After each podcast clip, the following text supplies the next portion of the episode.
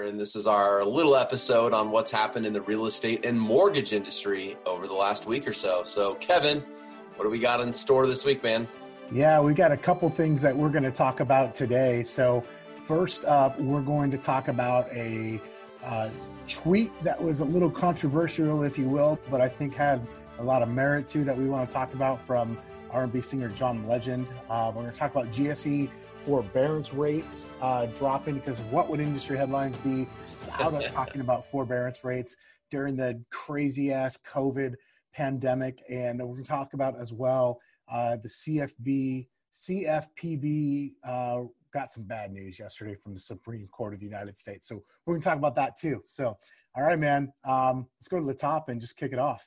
All right, so I don't know all the backstory on on all of this, but um, what I do understand, Kevin, is in the last week or so, the Houston Association of Realtors came out and basically said that they wanted to remove the word master or they were going to remove the word master from master bedroom right, right. now you and i talked offline. I gotta admit and I, I, mean, I apologize for any ignorance but i never even gave consideration to where that term came from. Like just being open and honest i'm sure there's plenty of other people that are like me. Um, never gave any consideration but thinking back through it i mean yeah okay got it. Um, but but then i mean you know whatever good step in the right direction not a good step um, unnecessary necessary i don't know where you fall on it but i think there's there's a there's probably a bigger conversation here right and as you mentioned um, john legend had a had a tweet that got a lot of attention here in the last week as well yeah so tmz had had tweeted out about the about the realtors stopping to use the word master to describe bedroom, bathrooms, etc. in Texas. And then John Legend responded with real problem here. Realtors don't show black people all the properties they qualify for. Fake problem, calling the master bedroom the master bedroom. Fix the real problem, realtors. So that came under a lot of fire. And I got to admit, I'm just going to full blown admit here. Um, when I read it, I was kind of like, huh, I don't know what to think about that. I'm like, and instantly I thought, I would never do that. And then I thought, why would somebody do that? Like you would make less money if you didn't show, like for example, if somebody qualified for five hundred thousand dollars uh, that they could buy a home, and you only showed them something for three hundred thousand. And I thought, yeah, okay, but it doesn't it doesn't work this way everywhere. I know like there's some rules and stuff in place for a reason, and so I started. I, I just had to step back, like um, I and just go, hey, I realize that I've never done this, and maybe I've seen it, maybe I haven't. I, I don't think I have, but it does probably exist, and he's got a point. Like he wouldn't. I don't think he'd say that if it he didn't have a point.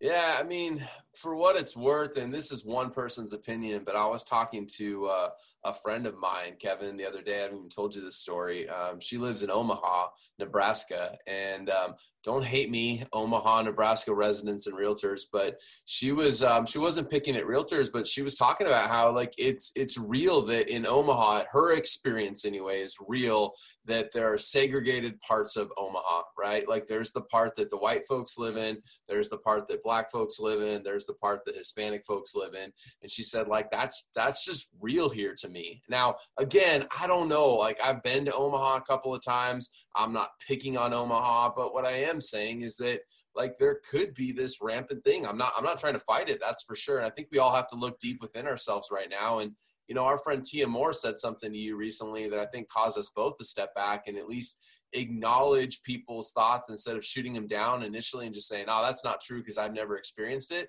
Even though you haven't experienced it, like what did she say? I'll let you go ahead. Yeah, so Tia, so Tia happened to. By the way, she's got a podcast as well. It's called Next View Real Estate. She she actually recorded an uh, an episode on this recently. So she mentioned yesterday. I just took a quick excerpt from her Facebook post that says, "Remember, just because you've never had an experience, it doesn't mean it's not happening." There's a reason we have fair housing laws, and it's not because of anecdotal information. And I thought when I read what Tia wrote, I was like, you know what? She's dead. That's exactly what I was searching for. I didn't have the words to put it the way she did. I hadn't thought about it like that, but when I it, it that landed for me. And so I, I got it. And I, I think it's something that, again, I'm just going to kind of go back to what, you know, what I was saying. I was actually having a conversation with some of the agents on our team um, you know, recently, uh, especially right as the protest had started around, uh, you know, I know that like it's one thing not to it's one thing not to be a racist and i'm i'm i'm to the point where like that's that's not good enough. I've got to be anti-racist. And so when i do see something or hear something to just to just say it out loud like call it you know call it on the carpet shine a light on it etc I, I think this is just something. And again i've never experienced something like this but i believe it happens. Yeah well i think that's what we're learning. Like we all live in um, our corners of the world and sometimes our corners of the world or our parts of the world don't necessarily expose us to other parts of the world. Sometimes we travel and we see things that we're not used to seeing in our corner of the world and sometimes we meet new people and we learn things that they're going through that we don't experience. And if anything i hope 2020 teaches us a little bit of compassion and understanding and i and, and also like standing up for what's right. Um, and as you said I, I don't think this is about um, hey, like I think Tia nailed it. I'll just say it that way. I don't think just because you haven't had an experience doesn't mean that you need to put something down. Doesn't mean that I need to put something down as like, well, I've never experienced that. That's not happening. Like just because I haven't experienced it doesn't mean it's not happening, right? I'm one of whatever 330 million Americans and six, seven billion people on the planet. There's stuff happening all around that I have no idea about. So anyway, we can continue that conversation. I'm sure we will in future episodes, but um, you know, bravo to people that are standing up for what's right. And I like what you said there, man. It's not enough just to be anti-race. It's not enough to just not be a racist, but it's time to also be very loud about being anti-racism in general. Yep. Um, all right, man. Let's move on to. Uh, I never thought I'd say this a lighter topic. Um, GSE forbearance rates dropped for the third week in a row. The Mortgage Bankers Association reported yesterday. Uh, but this is also kind of weird. But calls from homeowners seeking forbearance information and help rose uh, last week too. So uh, three weeks in a row with the actual number of people with a forbearance dropped. Um, let's just start there and dissect that. Like that's good, uh, or yeah. maybe not good. That's a good. That's a good step. It's going in the right direction, right? It is. Um, you know, the counter argument here is that the COVID cases are going in the wrong direction in many parts of the country, and and therefore causing local governments, like in Arizona just yesterday, where you and I reside, our governor had to come out and close more things. So now gyms are closed. Now water parks are closed again. Now, uh, you know, bars are closed and nightclubs and things like that. So, um, you know, folks that own these businesses um, that maybe had found some relief for a short period of time are now faced with a lot more uncertainty for the next 30 days, 60 days, 90 days. Who knows how long this lasts, right? Um, so anyway, I, I, think it's good. I'll just say that it's healthy. The stock market is obviously responding also to news like this as well. But uh, I mean, there's th- this is not a definitive time in our history where it's like, cool, we made it through that, we're done. No, like this is living, breathing. It's changing. It's very active. Uh, things are changing all around us. So no matter how you feel about COVID cases and uh, and all the like um, the point is that there are some people that are out of work right now, uh, and others that are going to that are at work that are going to be told they no longer can work if their states or you know regulatory whatever agencies say hey we got to shut shut your business down. So it's going to be interesting to watch this forbearance number. Does does a small spike start back up? I don't know. We'll see. Yeah and speaking of regulatory agencies uh, big blow to the CFPB, otherwise known as the Consumer Financial Protection Bureau. Uh, yesterday, the Supreme Court of the United States of America issued a decision saying that the structure of the CFPB is unconstitutional. They did stop short of abolishing the watchdog agency. However, um, that, that that you and I were talking as well about this offline. Like, man, this could lead to a lot of things yeah, well, I mean, imagine you're Wells Fargo right now, and I pick them because they got one of the biggest, loudest, most publicized in the media over the last couple of years fines from the CFPB. And forgive me, I don't remember what the number was, but I remember it had a lot of zeros in it and there might have even been multiple fines given by the CFPB to Wells Fargo. So imagine you're a company like that that now sees the Supreme Court's ruling. Like you got to imagine there's going to be further court cases, right, from people that have gotten fines from the CFPB or were told to alter the way they were doing business. That now we're going to come back and say, well, you may not have eliminated the entity, but you said that the structure of the entity wasn't legal and therefore i don't think the ruling that came down and the fine that we had to pay uh, should stand. And so I think we're going to see a lot more court cases. Is is my very unlegal opinion on the matter, Kevin? Yeah, I would agree too. Like you know, you you you brought up Wells Fargo. Um, it, it's in the hundreds of millions was was their penalty as an example. Now they did some bad stuff and they should have been penalized.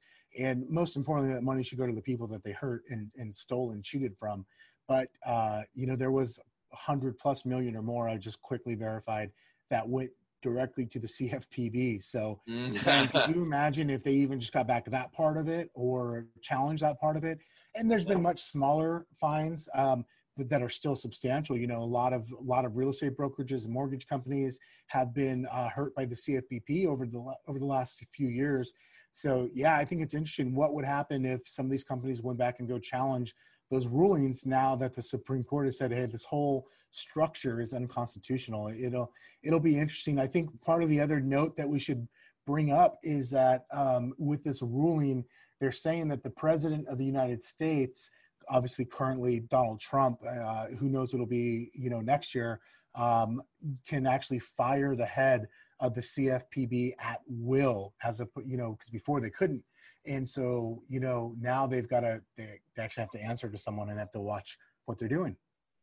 Interesting stuff. I think in all that the biggest thing i just heard you say is uh, wells fargo might get their money back. They paid the cfpb which means my stock might go up so I, I appreciate you sharing that with me not that you just gave me stock advice but that's kind of what i heard behind the scenes there no okay never mind i, don't, I, I don't, I don't even know okay anyway all right. Well, hey, everybody. Have a great uh, fourth. If you're watching us live on Next Level Agents in our Facebook group, thanks for tuning in or watching the recording. And if you're listening to our podcast, thanks for subscribing and listening.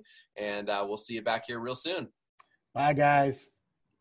Ow! Oh. Hey, it's Kevin and Fred. Do you have a referral for us here in Phoenix? There are 30,000 agents here that you could send them to. Why us? Well, for one thing, we'll keep you updated and you'll never have to track down your commission. We'll also make you look really good to your client. And best of all, it helps us keep all this content free. So go to kevinandfred.com slash referral to make the introduction.